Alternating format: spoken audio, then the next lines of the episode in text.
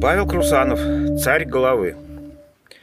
Домашние звери часто более уязвимы и беззащитны перед обстоятельствами реальности, чем те, кому мы привычно считаем их хозяевами. Про кур, вуалехвостов, дрожащих левреток нечего и говорить. Уязвимы даже такие бестии, как кошки, которые домашними лишь представляются из милости к своим кормильцам, и то только проголодавшись или благодаря ленивой минуте. Да и кошки ли они, кто знает, как звать их на самом деле. Мой питомец Аякс умер в январе 1992 года. Это был крупный и могучий кот. С тех пор, как он одолел на даче всех окрестных тузиков, Аякс дни напролет валялся в пыли деревенской улицы, полный беспечного томления, как житель благословенной страны, в которой даже прислуга счастлива, что уж говорить о господах. Такой это был зверь. А умер, потому что не смог понять развал Союза, подобно псу из повести о трех неудачах, который принял смерть, не сумев понять революции. В ту пору я работал по типографскому делу.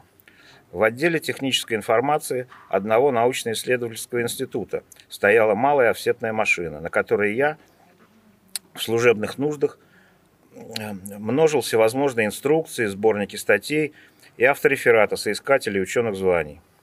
Офсетной машиной правил я. Мандатом на это служил диплом, полученный мной по окончании месячных курсов печатников в уездном городе Донской, Тульской губернии. Вызванный однажды в военкомат по какому-то пустяковому поводу, представленному, как, как заведено, делом долга, чести и судьбы, я был допрошен военным комиссаром относительно своей гражданской специальности. «Печатник офсетной печати», — бодро отрапортовал я. Офицер закатил глаза и после недолгих раздумий вписал в графу военно-учетной специальности «Печатник военной печати». Институт располагался в здании бывшего, ныне вновь действующего Новодевичьего монастыря со старинным одноименным кладбищем под боком, где встречались могилы с весьма громкими именами на надгробиях. Ведомственной столовой, размещенной в старой монастырской трапезной, я по самому мне не совсем понятным причинам пренебрегал – довольствуясь принесенными из дома бутербродами, ломтиком макового рулета и чаем. Уничтожение этого нехитрого припаса занимало весьма немного времени. Поэтому весной, летом и осенью в хорошую погоду я отправлялся в обеденный перерыв на прогулку под купы столетних кладбищенских деревьев. Новых захоронений здесь не было, старые тихо ветшали без присмотра – в те годы эта боговая делянка вид имела безлюдный, запущенный и милый. Что-то вроде одичалого парка с ветхими беседками, склепами и полянами некошенного былья. Лишь пара аллей с мемориальными могилами имела следы ухоженности на случай возможного культурного паломничества, которое изредка и впрямь тут случалось. Имел место на кладбище и объект паломничества культового, бронзовое изваяние Христа подле могилы жены генерала от кавалерии Вершининой, некогда чудесно спасенная от вандалов и с тех пор содержащаяся верным кружком почитателей в завидном порядке. Приятели смеялись, в обед он ходит на кладбище. Действительно смешно. Здесь, на Новодевичьем, в одну из своих одиноких прогулок я и встретил наладчика. Стоял погожий майский день. Мы, странным образом не заметив друг друга, едва не столкнулись лбами у могилы забытого адмирала, командовавшего Балтийским флотом в Первую Германскую. Я растерялся, посторонился с извинениями, а он представился. Георгий, наладчик. Удивляться не было причины. Я подумал, должно быть, тоже институтский, с опытного производства, которое располагалось неподалеку, в новом корпусе за кладбищем, близ Бадаевских складов. Гордостью этого производства был штучный криогенный турбогенератор с невероятным КПД. Техническое чудо демонстрировали на выставках по всему миру, но в серию не шло, поскольку выгоду от снижения потерь жирным крестом перечеркивали расходы на жидкий гелий, охлаждающий сердечник. В итоге киловатт энергии, выработанный на этом ледяном агрегате, стоил баснословную сумму. Но я ошибся. Наладчик Георгий не имел отношения ни к заселенному в Новодевичий монастырь институту, ни к его опытному производству. Собственно, в ту пору институт уже загибался. Хозрасчетные схемы не работали, здание монастыря собирались возвращать церкви, и сотрудники, предчувствуя грядущее сиротство, понемногу разбегались, кто куда, в поисках утраченной уверенности в завтрашнем дне. Но где ее взять, если именно эта утрата стала главным признаком времени и рухнувших на мир перемен? Чего можно было ожидать от будущего, если представление о нем сводилось к варварской картине? Свобода – это когда тебе, лично тебе, зарплату платят в долларах, а остальным уж как повезет. Поэтому я не искал лучшей доли, продолжая раскручивать свой ромайор и получая изредка подношения в виде столичной или зубровки от нервных диссертантов, стремящихся ускорить печать своего желанного автореферата, которым, как покажет жизнь, они вскоре подотрутся. И, стряхнув с помыслов ученый прах, пойдут воровать цветной металл и оптоволоконный кабель, изобретать серые схемы ухода от налогов и приватизировать нефтяные вышки. Возле гранитного надгробия царского адмирала наладчик сказал, «Как тут спокойно, не находите? Нынче кладбища превратились в заповедные места, где уже не встретишь мертвых». Я не понял его мысль и вежливо известил Георгия об этом.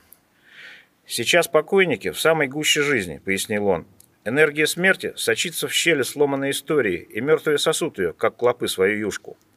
На мой взгляд, он не совсем ясно выражался — но здесь, на этом старом кладбище, действительно было спокойно. Таких островков умиротворения, пожалуй, в городе я больше не знал. Помню, подумал, что странный наладчик прав. Именно в удивительной тишине, уравновешенности и, как ни странно, беспечальности этого пространства скрывалась причина его притягательности. Молодость била мне в сердце, но толк в покое я знал. Ан нет, гляди-ка, прошмыгнул, Неожиданно Георгий вскинул руку и указал мне за спину. Я обернулся, но никого не увидел. Только ворона, резко вскрикнув, слетела с ветки тополя и спланировала на тропинку. Некрополь был безлюден и пуст, как пусто без хозяев, уставленное мебелью жилище. Наше знакомство с наладчиком на этом не закончилось. Спустя два дня я снова встретил его на обеденной прогулке. Он приветливо улыбнулся мне, как старому приятелю, и поинтересовался причиной моего присутствия на Новодевичьем, столь, по его наблюдению, частого. Улыбка у него была приятная, в длинных волосах едва наметилась платиновая седина, а манера речи, несмотря на некоторую туманность, располагала к общению. Даже чрезмерная худоба и едва уловимая нескладность походки – переставали тревожить мою бдительность, когда я смотрел на его лицо. Оно было примечательно тем, что состояло исключительно из серых внимательных глаз, крупного твердого носа и примиряющей улыбки. Все остальные приметы, стоило отвести взгляд, соскальзывали с лица Георгия, как смытый грим, не оставляя в памяти следа, так что мысленно восстановить его портрет у меня никогда не получалось. «Гулять на кладбище – редкая привычка», – заметил мой новый знакомый – все равно, что бродить по крышам. Но там щекотно нервом, а тут он вздохнул полной грудью и отстраненно улыбнулся, не изображая погружения, а действительно погружаясь в безмятежность, как Аякс в жаркой пыли деревенской улицы. Я хотел объяснить, что это всего лишь течение обстоятельств, обусловленное местом службы, но промолчал. Все же статус обладателя редкой привычки приятен нам, и мы, по большей части, склонны расценивать упоминание об этом как комплимент – Человек падок на бескорыстную лесть, а сомневаться в том, что в словах обходительного наладчика нет корысти, не было причин. Впрочем, класть силы жизни на то, чтобы сберечь нервы от тревог, дело природе нашей неугодное, добавил Георгий, возвращаясь из безмятежного странствия в Юдоль. И дальше развил мысль, вскоре непринужденно выведя ее на главную тревогу человека – страх, а именно страх боли. Но ведь стремление уберечься от этого страха дало нам морфин, новокаин и прочие медицинские заморозки. Я искренне хотел постигнуть его логику. Что неугодного для человеческой природы, природе в анестезии? Физическое страдание мы расцениваем теперь исключительно как унижение, вздохнул сокрушенно Георгий. Будто оно не способно ни облагородить, ни возвысить, а годится лишь на то, чтобы свести нас к звериному состоянию, к потере пресловутого людского облика – так может быть, так может быть и есть, когда физическая боль невыносима. За беседой я не заметил, как мы оказались у семейной могилы Тютчевых. Черный гранит, благородный, посеревший от времени мраморный крест с резьбой, никакой помпезности. Достоинство сопровождало поэта и за гробом. Мы постояли недолго у креста в молчании. Но если вспомнить, продолжал наладчик, когда мы двинулись дальше, то все инициации в традиционных культурах без этого, без физической муки, то есть, никогда не обходились. Без нее никуда. А если так, то можно ли боль принимать как унижение и только? Конечно, для слабых духом так понимать ее удобней.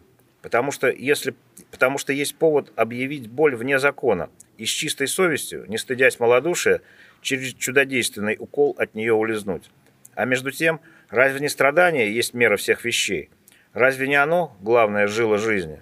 Но человек из раза в раз обманывает страдания. Теперь и в зубе у него бур-дантиста орудует без боли, и занозу ему из пальца вытащат во сне. Глупо спорить. С одной стороны хорошо, а есть другая, не утерпел я – Представьте себе, есть. И если не забывать о ней, держать на счету, то получается, что человек, обманывая себя таблеткой или шприцем, не говоря уже про эвтаназию, обходит изначальные условия сделки. И что? А то, что уловками обойденные страдания будут предъявлены нам во всей красе потом, как предъявляют приставы судебное взыскание. Тут-то декоративные иллюзии рухнут. И благолепие выдуманных законов жизни – с треском полетит в тартарары. Наладчик ненадолго замолчал, демонстративно ловя ухом кладбищенскую тишину. Вообще, если хорошенько прислушаться, треск – самый характерный звук, издаваемый несущими конструкциями человечника. И не только теперь, а во всей исторической ретроспективе. Позже, смывая под краном мойки ортофосфорную кислоту с алюминиевой, перфорированной с двух краев, точно кадр гигантской кинопленки, печатной формы, я думал о Георгии. Отработав свое на валу Ромайора, формы эти шли в утиль. Прежде их по строгому учету сдавали в специальную контору, но строгость нашей жизни понемногу сменялась небрежным равнодушием. И теперь формы копились в углу моего печатного царства, составленные в приличной высоты стопку. Одна сметливая дама, технический переводчик с английского и владелец садового участка в Пупышеве, уже заговорчески шепталась со мной, прося передать ей эти, по ее наблюдению, никем теперь не учитываемые, формы с формулами, диаграммами и столбцами запекшегося текста. Она собиралась хозяйственно использовать их в качестве кровельного материала, поскольку пришла пора перекрывать крышу ее дачного скворечника. Итак, Георгий. Бесспорно, он был умен, интересно мыслил, и оставлял впечатление о себе как о человеке, знающем ответ на вопрос, которого тебе еще не пришло в голову задать. Он и сам представлялся мне своего рода вопросительным знаком, на который смотришь через лепешку линзы. И знак этот, непропорционально увеличенный вогнутым стеклом, шевелится благодаря легкому дрожанию руки. «Где ваша родина, сны? Вы такие чудные!» Кроме того, Георгий обладал способностью ловко выхватывать из воздуха стремительных мух, умел различать металлы по запаху и мог похвастать редкой фобией. Он боялся клоунов. У меня не было случая в последнем убедиться, но я поверил ему на слово. Кто-то не найдет в этих свойствах ничего привлекательного. Меня же они манили. И теперь я ловил себя на том, что ищу с, налад... с наладчиком встречи. И я действительно искал.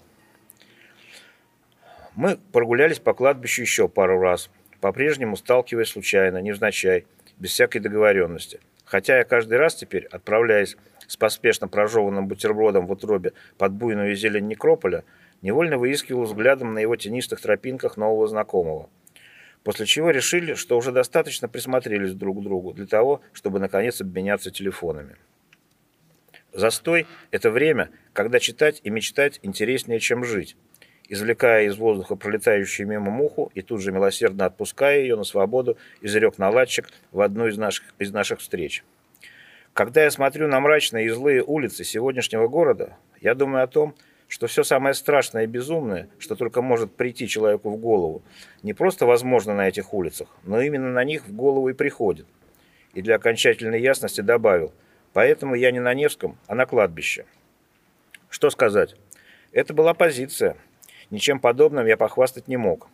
Лично мне нравился пьянящий ветер неожиданной оставленности, брошенности в обесмысленной пустоте бытия, звонко продувавший мне мозги. Как бывает нравится вкус экзотического фрукта, который пока еще не предъявил вам потаенного в его пряной мякоти яда и не расстроил ваш северный, привыкший к огурцу и селедке желудок. Мир болен временем, а у времени голод на перемены, ловя ноздрями крупного носа недоступный мне дух не то покосившийся, траченной ржой чугунной оградки, не то бронзового завершения чего-то надгробия, сообщил Георгий в следующий раз. Но если земля щедра, а боги милостивы, зачем что-то менять? И зачем нам деньги, если в жизни нет радости? Я подумал, что до сих пор толком ничего не знаю об этом человеке, и поинтересовался у Георгия, чем он занимается. «Механик владеет секретом движения», — ответил он с таинственной улыбкой. «Стеклодув знает форму своих вздохов». Он улыбнулся шире. «Поэт пощипывает души». Под улыбкой обнажился оскал. «Я призываю в голову царя». Мне всегда было интересно, как бы мог описать пейзаж и наполняющий его воздух зверь, доведись ему сделать что-то подобное. Его чувства острее, реакции стремительней, восприятие инако. Взять хоть кошек. Известно, что они способны видеть гостей из иного мира. Много раз я сам замечал, как Аякс ощеривался на пустоту или что-то караулил у щели плинтуса, то пугаясь и с шипением отстраняясь, то вновь приближая к логову нежити морду с яростно дрожащими усами. Похожим качеством зрения, мне кажется, обладал Георгий. Он тоже видел потусторонние объекты, но был сдержаннее Аякса в демонстрации отношения к ним. Об этих способностях свидетельствовали некоторые замечания и высказывания Георгия, которые я поначалу принимал за фигуры речи, в то время как на самом деле, я понял это позже, он выражался буквально, без ухищрений. Однажды он говорил о том, что тоска по империи, то и дело накатывающая могучим валом на человеческий род, по природе своей не более чем тоска по долговременной красоте – что долговременную красоту нам могут обеспечить только теократии, деспотии и подобные им формы обустройства социума. И если принять это за истину, то выходит, что призыв к либерализму, к народовластию по существу преступление против эстетики. Равенство не угодно Богу, потому что у людей разные судьбы, а у ангелов – чины. Презревший различия отрицает Бога, отрицающий Бога отрицает и душу, полагая, раз не будет души, не будет и ада. Но и рая тоже не будет – Придет хаос, смешение ада и рая на земле. Однако в условиях свободной конкуренции ад в мире людей неизменно побеждает. Я попытался оспорить его заявление в части взаимосвязи, деспотии и долговременной красоты, призвав свидетеля камня Эллады. Но он лишь усмехнулся. Действительно, рабовладельческие демократии не самый корректный аргумент. Потом Георгий нахмурился и сказал, что картина впрямь не хороша, все настолько смешалось, что сегодня миром наравне с живыми правят мертвые, а стихийное бурление жизни, столь обольстительное для многих, не более чем свидетельство разлома, через который в нашу жизнь, некогда отстроенную по законам иерархии, хлынули энергии хаоса. Мертвые соблазняют живых, и живые начинают жить по правилам мертвых, сообщил он. Несмиренных мертвых, исполненных как ярости, как исполненных как ярости зла, так и злого равнодушия. Положение дел с его слов выглядело так. Весь необъятный мир не более чем арена, пространство тяжбы, созидающей гармонии с инерционной силой первозданной неурядицы. Наш человечник – частный случай этого вселенского борения. Божий замысел соразмерности, созвучии, согласии творения требует от людей соблюдения законов, отступления от которых наполняет симфонию созидания визгами и скрежетом до тварного хаоса. Как в музыке простор дозволенности ущемлен для звуков законами самой природы музыкальности, за пределами которой какофония и вой, так и свобода человека ограничена законами гармонии людских сообществ, и нарушение их тут же обретает форму бреши в стенах, пожара на чердаке, провала перекрытия человечника. Мертвецам эти земные беды милы и лакомы, через них – приходит к людям Содом, тяжелый мрак и ад, от гноя которого, опившись им, покойники тучнеют. А покойников в мире, как известно, куда больше, чем живых. Кроме того, в каждом человеке с рождения живет мертвец. И именно потому люди беспрестанно искушаемы сладостью свободы, превышающей предел гармонии их мира. Ведь питательный гной этой кощунственной свободы столь угоден внутреннему трупу, вечно его вожделеющему, но не способному им насытиться, что за него он, этот труп, готов отдать все, что есть в человеке живого. И в итоге преждевременно довести человека до встречи с последним доктором, усмехнулся Георгий. Я имею в виду патологоанатома. И дабы ад не победил на вверенном нам кусочке мироздания окончательно, дело личной истории каждого человека смирить в себе мертвеца. Но сегодня в людях покойники особенно сильны. Нынешний покойный человек находится в постоянном контакте со своим трупом и подлейшим образом стремится ему угодить поскольку всякий раз труп обещает удовольствие и безнаказанность, и всякий раз лжет, а покойный человек склонен прощать свой труп, как любящая мать прощает злые шалости ребенка. Увы, структуры иерархии разъяты, и покойный человек сегодня повсеместен. Во всех подлунных странах он и во власти, и в искусстве, и даже в Академии наук. Мы катимся в зловонную помойку земного ада. Все чохом, без разбора, налогов и золоченый миллиард. «Заметьте, статус мертвеца неуклонно меняется», — сказал Георгий.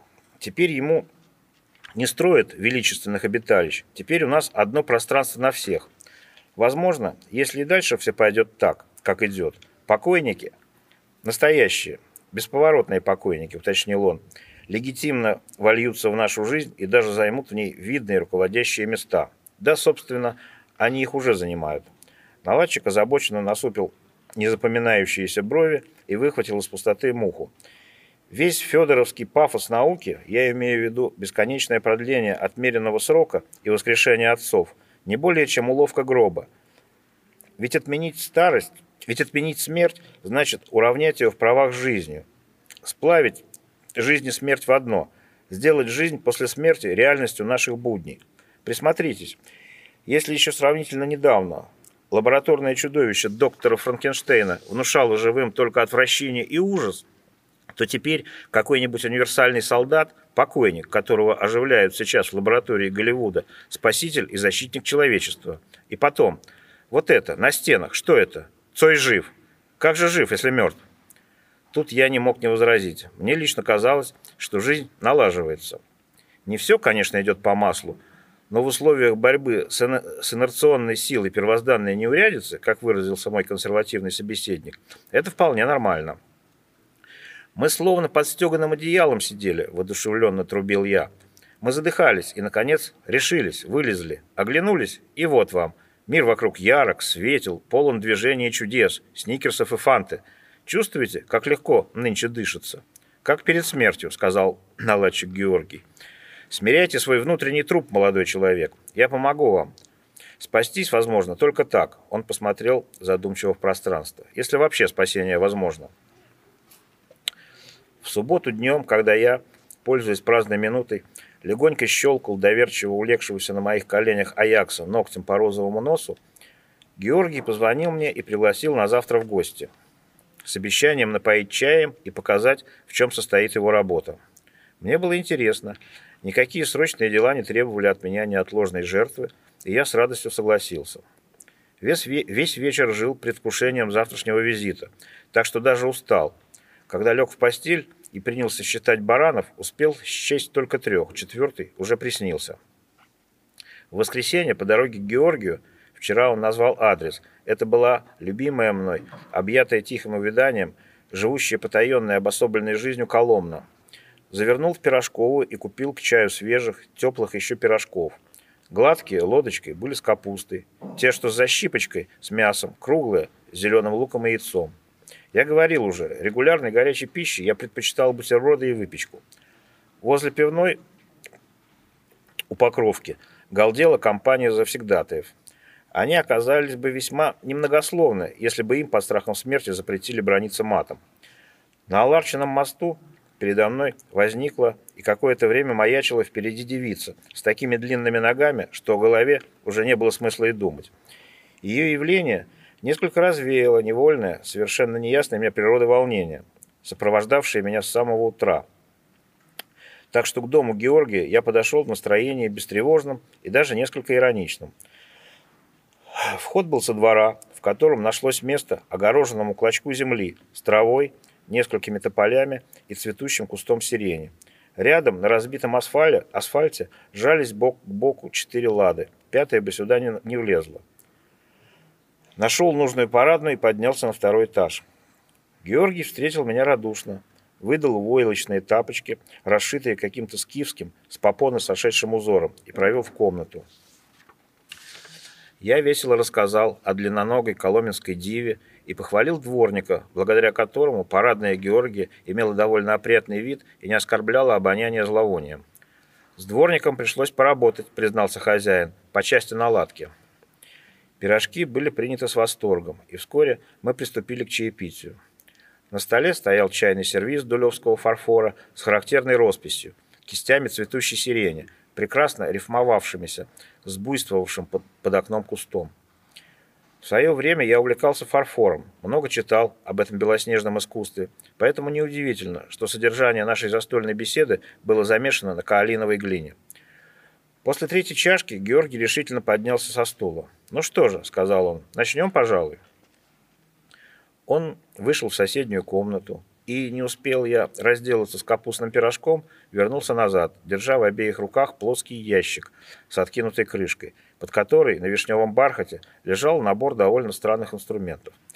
Одни напоминали разнокалиберные э, вилочки камертонов, другие – гнутые проволочные овощные ножи для праздничного оформления стола, третьи – алтайский варган или якутский хомус. «Так вы настройщик», – сообразил я.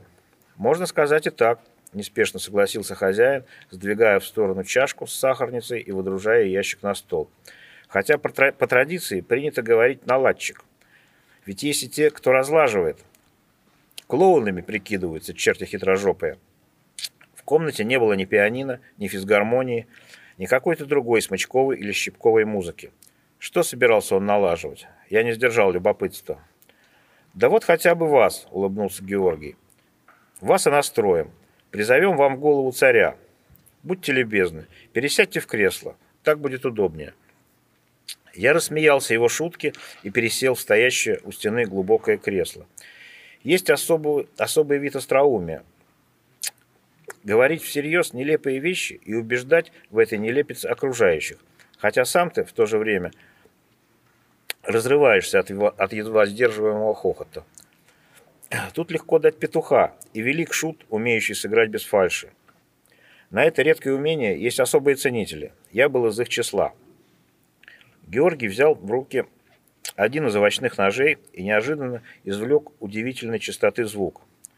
Тело мое от диафрагмы до лобной части мозга пронзила острая боль, сродни той, которая прокалывает темя, когда на язык попадает порция злой горчицы. Но эта боль была во много раз сильнее. С неумолимой достоверностью она терзала обнаженные потроха. Лопались пузырь, пузырьки лиловых альвеол, кишечник перекручивался и расползался, как мокрая бумага. Черт, что было в пирожках? Каких котят туда крошили кухонные ведьмы? Боль парализовала меня, лишила воли. Я весь был в ее власти, а она гуляла по моему телу, разрывая органы, сводя судорогой мышцы, выворачивая суставы, иглой прожигая мозг и застилая взгляд красным туманом. Вот она, мера всех вещей, дери ее чума. Вот она, главная жила жизни, штырь ей вдышла. Георгий брал в руки то камертон, то завитую спиралью проволочину, то варган, и они отзывались тончайшими звуками, которые вгрызались в мое заживо вскрываемое тело, что-то натягивая в нем – едва не обрывая на пределе, вновь отпуская и опять натягивая. Очередность этих звуков, возможно, была не случайной. Но понять этого я был не в состоянии. Боль сделала меня скотом, не сознающим ничего, кроме самой боли. Ужас Божий. Такие страсти, что и непугливый перекрестится. И в то же время, да, я чувствовал, что возвышаюсь и расту. Не, поним... не помню, сколько времени прошло. Когда боль отпустила, вытекло из моего вновь слаженного тела, как мутная вода из белой ванны. Я молча встал и, не простившись, вышел вон. Мне нечего было сказать хозяину. Я все увидел и все понял. Гости из иного мира носят лица на затылке, а мед, сладкий для живых, для них горек. Я знал, что делать. Сказать по чести, очнувшись и посмотрев по сторонам, первым делом мне захотелось повеситься. но это длилось миг, не дольше. Более того, я осознавал, что и впредь буду видеть, понимать и знать. Он, мой наладчик, тоже чувствовал это. Во дворе по-прежнему кипела сирень. Но теперь еще отовсюду, со всех сторон, сразу летел черный тополиный пух. Копоть тартара. Черт знает, откуда он взялся. На следующий день, придя на службу, я прежде всего отдал сметливой переводчице отработанные алюминиевые формы, которые она при помощи коллеги, технического переводчика с немецкого, тут же в несколько приемов перетащила в свою коморку на втором этаже, после чего с легким сердцем отправился к начальнице отдела с уже написанным заявлением в руках. Следуя трудовому законодательству, прежде чем оказаться на свободе, мне полагалось отработать еще две недели. Но я видел, как мертвецы рвут в клочки мир живых, и как человеческий закон, поджав хвост, убегает из моего дома. Я ушел сразу, не слушая криков, несущихся мне в спину. Ушел на кладбище. Действительно, все оказалось именно так, как говорил Георгий. Они были повсюду. Но здесь, на кладбище, их не было. Шаг мой отличался бодростью, дыхание – легкостью. Я был готов для новой, осмысленной жизни, но это уже история совсем другого рода. Повесть скрытого огня, терпения и многих жертв во имя царства человека в последние века. Хотя порой кажется, что жертвы напрасно и царство невозможно. Не знаю, выпадет ли случай рассказать об этом. В декабре в моей парадной завелись первые бомжи. Существа, неведомые в прежней жизни. Их было двое, следовательно, и запах был в два раза гуще. Облюбовав площадку перед дверью чердака, днем бомжи пировали объедками под какой-то немыслимый аперитив, а по ночам выли, словно изнывающие от тоски больные звери. Соседи злились, звонили в отделение. Ставшие в раз вороватой милиции, бомжи были неинтересны, хотя и в тех, и в других зияла брешь, сквозь которую сочилась энергия смерти. Я испытывал смешанные, печальные и тревожные чувства. И только Аякс невозмутимо ходил мимо бомжей на чердак, по-прежнему сознавая себя хозяином лестницы, владыкой крыши и господином всех обитающих тут существ. За что и поплатился. Когда господа теряют бдительность, когда господин теряет бдительность, его место занимает самозванец. В январе нового 1992 года Аякс вышел на лестницу, все еще полагая, что находится в своей неоспоримой, неделимой вотчине, где милостиво дозволил обретаться перекатной голи и был предательски убит бомжами, освоившими новый, временем рожденный промысел. За бутылку разведенной гидрашки они поставляли мяснику Сенова свежие тушки кошек, которые тот то ли выдавал за крольчатину, то ли сбывал в народившийся китайский общепит. Бедный Аякс, он очень мучился. Живучесть, живучесть кошек известна. Злодеи душили его ушанкой, долго и безуспешно, после чего в несколько приемов разбили ему голову крошащимся кирпичом. Ничего не попишешь, когда мир уходит из-под ног, украденный рабами у господина, даже порядочной удавки не достанешь, что уж говорить о кирпиче. Благодаря моему вольнолюбивому другу мне известно, как выглядит кошачий рай – он полон ромашек, блудливых кошек, дразнящихся трика, три, трясогузок, глупых бабочек и жаркой пыли на своих дорогах. Там есть услужливый хозяин, хлопочущий о с молоком, и свежий, шлепающий хвостом уклейки. Я видел рай Аякса. Он в моем вкусе.